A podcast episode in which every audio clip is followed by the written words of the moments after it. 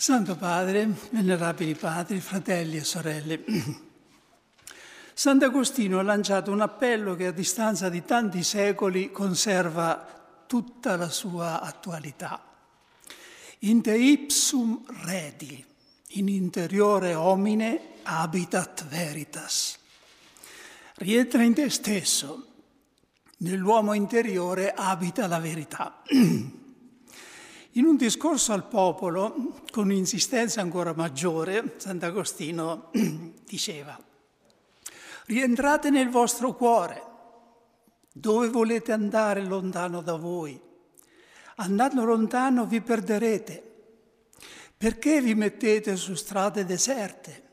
Rientrate dal vostro vagabondaggio che vi ha portato fuori strada. Ritornate al Signore. Egli è pronto Prima rientra nel tuo cuore, tu che sei diventato estraneo a te stesso, a forza di vagabondare fuori, non conosci te stesso e cerchi colui che ti ha creato. torna, torna al cuore, distaccati dal corpo, rientra nel cuore e lì esamina quel che forse percepisci di Dio, perché lì si trova l'immagine di Dio Nell'interiorità dell'uomo abita Cristo.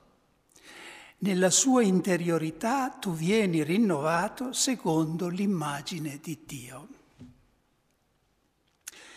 Proseguendo il commento iniziato in avvento sul versetto del Salmo, l'anima mia ha sete di Dio, del Dio vivente, Riflettiamo oggi sul luogo in cui ognuno di noi entra in contatto con il Dio vivente. In senso universale e sacramentale questo luogo è la Chiesa, ma in senso personale ed esistenziale esso è il nostro cuore, quello che la scrittura chiama l'uomo interiore o l'uomo nascosto nel cuore. Tornare al cuore ma non è un dovere questo, è una beatitudine. E cosa ci può essere di più bello ed emozionante che entrare in, nel cuore e incontrare proprio Dio, la roccia della nostra salvezza, l'amico, lo sposo, l'amore. Una strofa del celebre inno attribuita a San Bernardo, Gesù Dulcis Memoria, dice quando con nostrum visitas, tung lucetei veritas, mundi vilescit vanitas, et indus fervet caritas.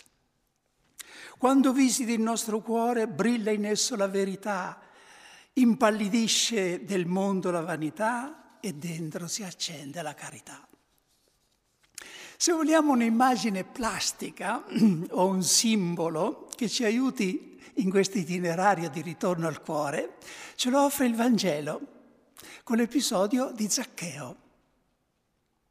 Zaccheo è l'uomo che vuole conoscere Gesù e per farlo esce di casa, va tra la folla, sale su un albero, lo cerca fuori. Ma ecco che Gesù passando lo vede e gli dice Zaccheo, scendi subito perché oggi devo fermarmi a casa tua.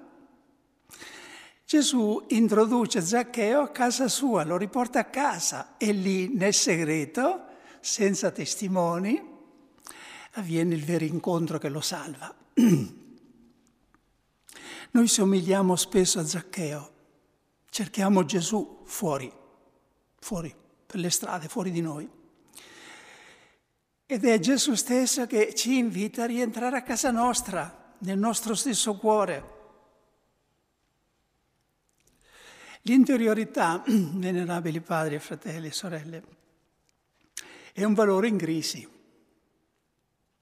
La vita interiore, che un tempo era quasi sinonimo di vita spirituale, oggi tende a essere guardata con sospetto.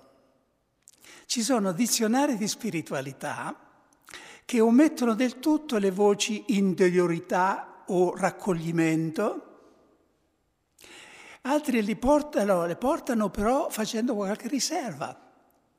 Per esempio dicendo che in fondo nella Bibbia non esistono parole corrispondenti esattamente a questi concetti. Poi che ci potrebbe essere stato un influsso platonico in questo senso, come quello che si rivela nell'estasi di Ostia di Sant'Agostino, di astrarsi, di astrarsi. Senza contare che potrebbe favorire il soggettivismo. Ecco, queste sono le perplessità, le riserve. Un sintomo rivelatore di questo calo di gusto per la vita interiore è la sorte toccata all'imitazione di Cristo. Questo libro che dal libro più letto nella cristianità dopo la Bibbia è diventato un libro ormai quasi dimenticato. E l'imitazione di Cristo è una specie di introduzione, un manuale di introduzione alla vita interiore. Alcune cause di questa crisi sono antiche e sono inerenti purtroppo alla nostra stessa natura. La nostra composizione, cioè l'essere composti di carne e di spirito, di materia e di spirito, fa sì che noi siamo come su un piano inclinato, ma inclinato verso l'esterno, verso il visibile, il molteplice. Come l'universo, dopo l'espansione iniziale, quello che gli scienziati chiamano il Big Bang, no? anche noi siamo in fase di espansione, di allontanamento dal centro. Non si sazia l'occhio di guardare, né mai l'orecchio è sazio di udire, dice la scrittura Coele. Siamo perennemente in uscita attraverso quelle cinque porte che sono i nostri cinque sensi. Alcune cause invece sono più specifiche, questa è una causa strutturale, naturale.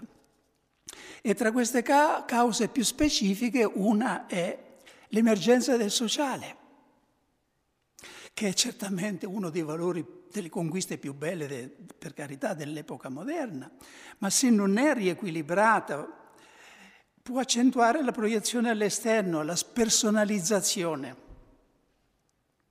Nella cultura secolarizzata e laica dei nostri giorni, il ruolo che svolgeva l'interiorità cristiana è stato preso dalla psicologia o dalla psicanalisi, quali, le quali però si fermano all'inconscio umano, cioè alla dimensione umana, non tengono alcun conto del rapporto con Dio, dell'esistenza stessa di Dio.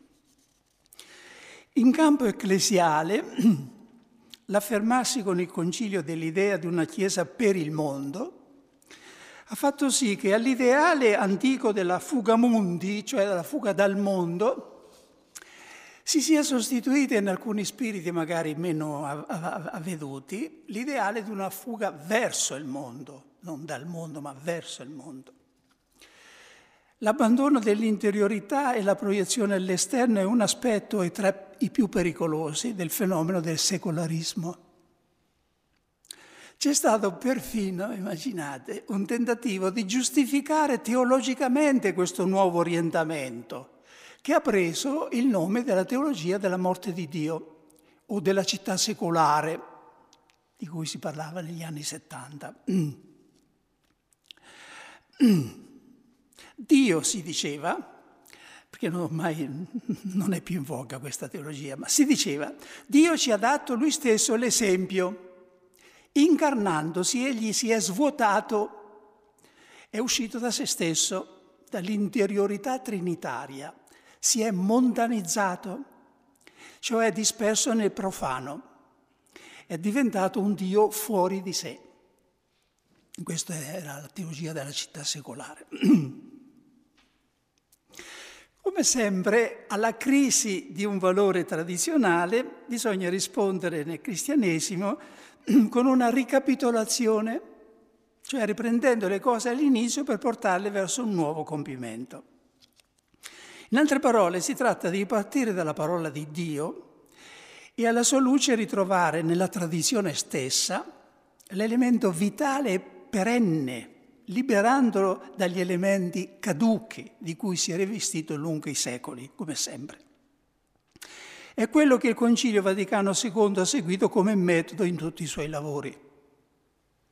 Come in natura, a primavera, si pota l'albero dai rami della precedente stagione per rendere possibile al tronco una nuova fioritura, Così bisogna in molti aspetti fare nella vita della Chiesa. Non il tronco, ma i rami sì. Già i profeti di Israele avevano lottato per spostare l'interesse del popolo dalle pratiche esteriori del culto e dal ritualismo all'interiorità, al rapporto con Dio. Questo popolo, si legge in Isaia, mi, si avvicina a me solo a parole e, e mi onora con le labbra, mentre il suo cuore è lontano da me. E il culto che mi rendono è un imparaticcio di usi umani, questa è una parola italiana tanto significativa, un imparaticcio di usi umani. Il motivo è che l'uomo guarda le apparenze mentre Dio guarda il cuore. È il tipo di riforma religiosa che Gesù ha ripreso e portato a compimento, questo dei profeti. Uno che esamini l'operato di Gesù e le sue parole, fuori da preoccupazioni dommatiche, da un punto di vista, diciamo, di storia delle religioni, nota anzitutto una cosa, che Gesù ha voluto rinnovare la religiosità giudaica che era finita spesso nelle secche del ritualismo e del legalismo, rimettendo al centro di essa un rapporto intimo e vissuto con Dio. Gesù non si stanca mai di ripetere, di richiamare le persone a quell'ambito segreto, il cuore da cui dipende tutto, da cui prende valore l'azione, valore morale l'azione dell'uomo. Il richiamo all'interiorità poi nel Nuovo Testamento acquista un significato nuovo, assolutamente impensabile. Ed è l'abitazione del cuore dell'uomo della Trinità, del Padre, del Figlio e dello Spirito Santo. Verremo a Lui, prenderemo dimora presso di Lui, nel cuore. Con il passare del tempo, nella visione biblica dell'interiorità cristiana, qualcosa si era offuscato, contribuendo alla crisi di cui ho accennato sopra. In certe correnti spirituali, come in alcuni mistici renani, in tutti, non i migliori, si era offuscato il carattere oggettivo di questa interiorità. Essi insistono sul ritorno al fondo dell'anima, così lo chiamano, il fondo dell'anima, mediante quella che sempre eh, loro chiamano l'introversione. Ma purtroppo non sempre è chiaro se questo fondo dell'anima appartiene a Dio o all'uomo, o peggio se le due cose insieme fuse panteisticamente. Questo era il rischio. Negli ultimi secoli l'aspetto del metodo poi aveva finito per prevalere sul contenuto dell'interiorità cristiana riducendola talvolta a una specie di tecnica di concentrazione e di meditazione. E di qui l'infatuazione per certe tecniche di meditazione orientaleggianti, vero, che conosciamo bene. Ma certo in nessuna epoca mai sono mancate nella Chiesa splendide realizzazioni di interiorità cristiana autentica. Tanto per citarne uno, Santa Elisabetta della Trinità, è nella linea della più pura interiorità cristiana e aggiungiamo pure carmelitana, quando dice io ho trovato il paradiso sulla terra, perché il paradiso è Dio e Dio è nel mio cuore. Ma torniamo al presente. Perché è urgente tornare a parlare di interiorità e riscoprire il gusto di essa, almeno noi, persone di Chiesa? è che viviamo in una civiltà tutta proiettata all'esterno. Avviene nell'ambito spirituale quello che avviene nell'ambito fisico. L'uomo invia le sue sonde fino alla periferia del sistema solare oggi. Fotografa quello che c'è in lontanissimi pianeti, Ignora invece quello che si agita poche centinaia di metri sotto la crosta terrestre, tanto che non è capace di prevenire le, i terremoti e le eruzioni vulcaniche. Cioè, è facile andare fuori in alto fino alla periferia del sistema solare e non sappiamo quello che c'è pochi metri sotto di noi. E questo avviene anche spiritualmente. Noi sappiamo ormai quello che avviene all'altro capo del mondo con i eh, sistemi moderni e non sappiamo quello che c'è qui sotto, nel nostro cuore. Evadere è diventato una specie di parola d'ordine, c'è una letteratura di evasione, non parliamo degli spettacoli di evasione, la fiction, vero? che denota una specie di horror vacui, la paura del vuoto, la paura di trovarsi soli con se stessi. Ho avuto occasione una volta di mettere piede in una discoteca perché mi avevano invitato a rivolgere, una, ero una proprietaria cristiana, a rivolgere alcune parole ai giovani che erano lì. E mi è bastato per avere un'idea dell'orgia di chiasso, di stordimento che regna in quegli ambienti. Sono state fatte delle, delle inchieste all'uscita dalle discoteche e, e, alla domanda perché venite qui con tutti i rischi che poi conoscete, che ci sono al ritorno, eccetera. E qualcuno ha risposto per non pensare, per non pensare. Ma è facile immaginare a quali manipolazioni sono esposti i giovani che hanno rinunciato a pensare. Occorre opporsi con un risoluto no a questo svuotamento.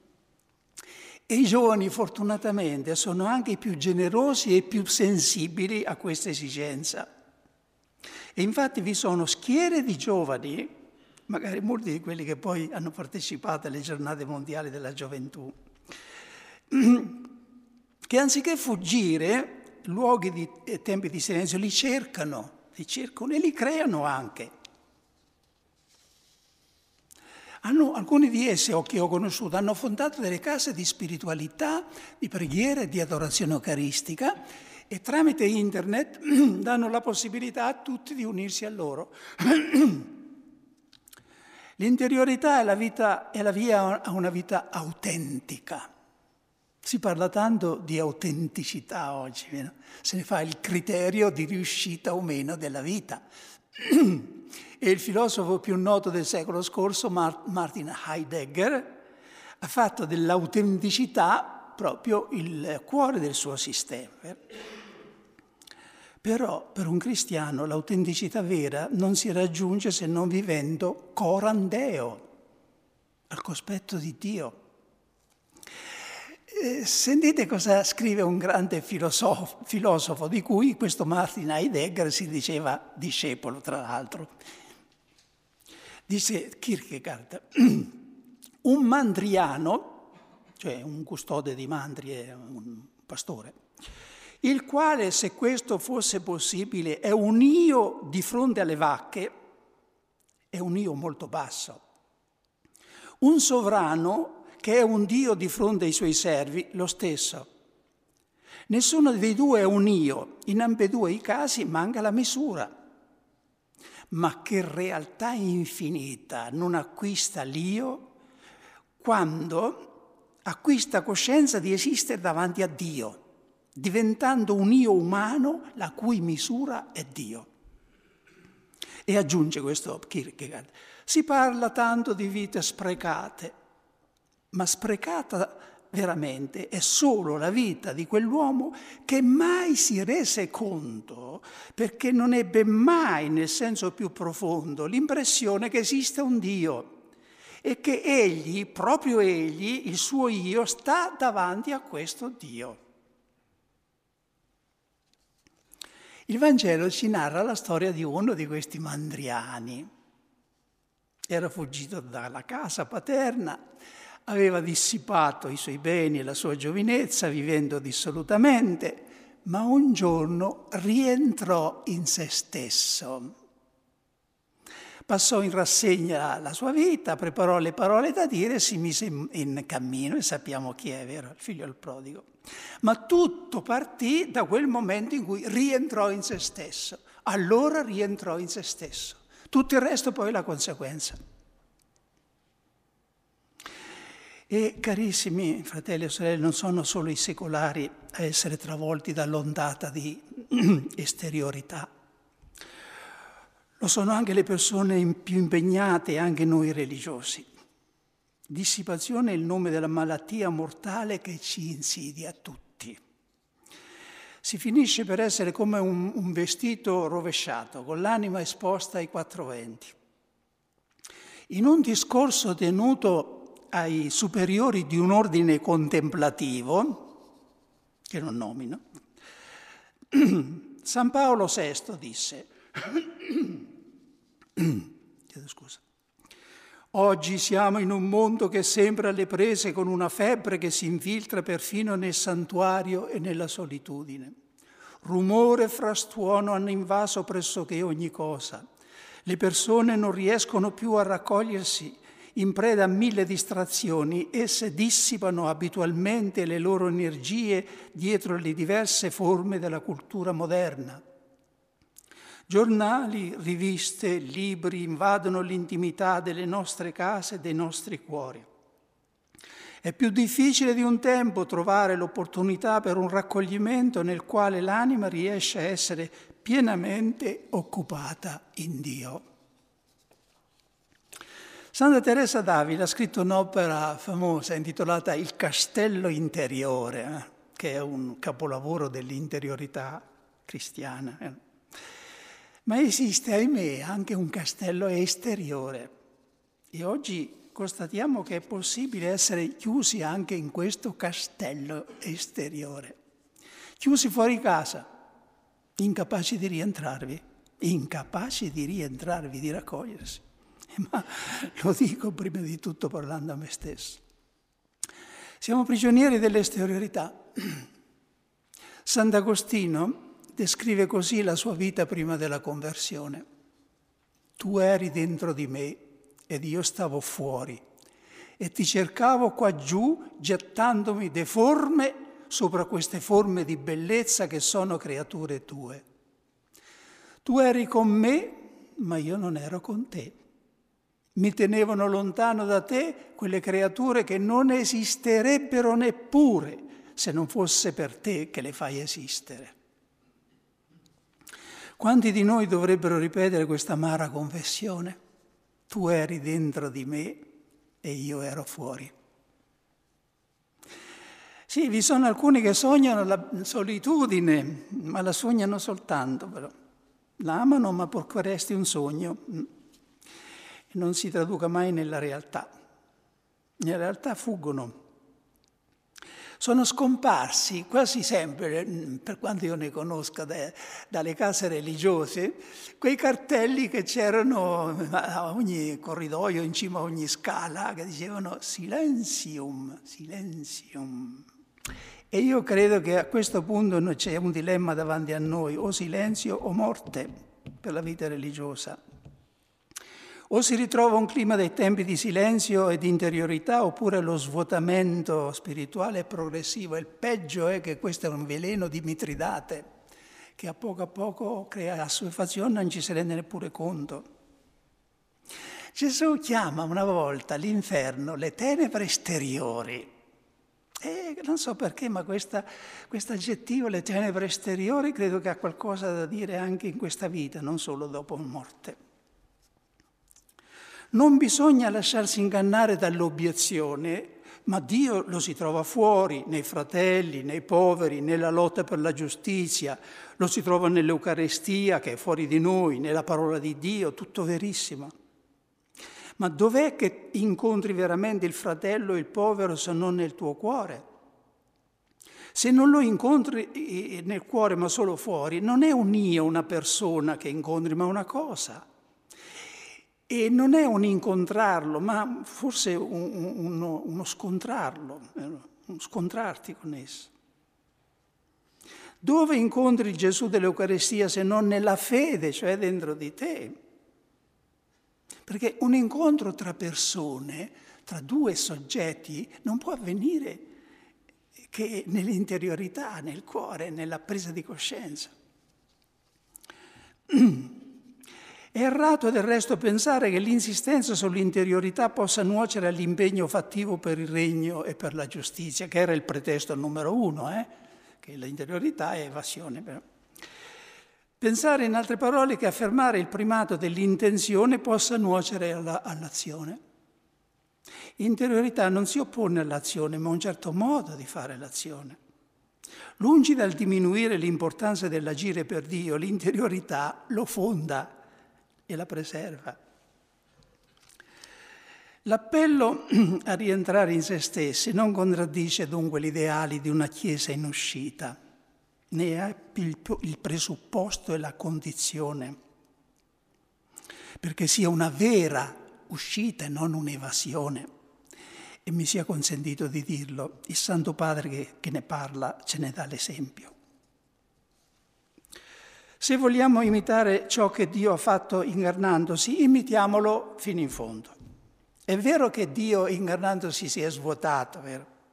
è uscito dall'interiorità trinitaria per venire nel mondo. Sappiamo però come è avvenuto tutto questo. Un adagio dei padri della Chiesa applicato all'incarnazione dice quod erat permansit, quod non erat assumsit.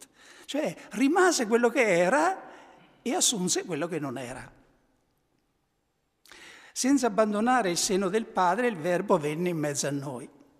Anche noi andiamo verso il mondo, ma senza uscire mai da noi stessi. L'uomo interiore, dice l'imitazione di Cristo, si raccoglie spontaneamente perché non si disperde mai del tutto nelle cose esteriori. A lui non è di pregiudizio l'attività esterna e le occupazioni a suo tempo necessario, ma sa adattarsi alle circostanze.